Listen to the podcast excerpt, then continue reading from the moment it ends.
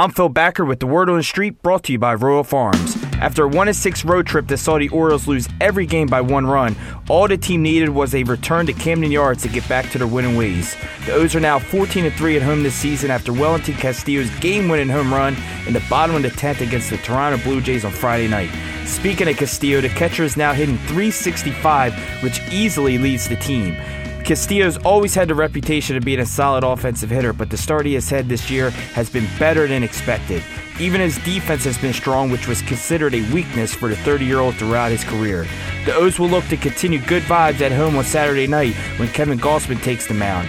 Gausman has struggled all season long, and after a dominating performance against the Nationals, the right-hander reverted back to his old ways in his next start against the Royals. His early season struggles could be blamed for not using his splitter enough and failing to get ahead of hitters, but that wasn't the case against the Royals.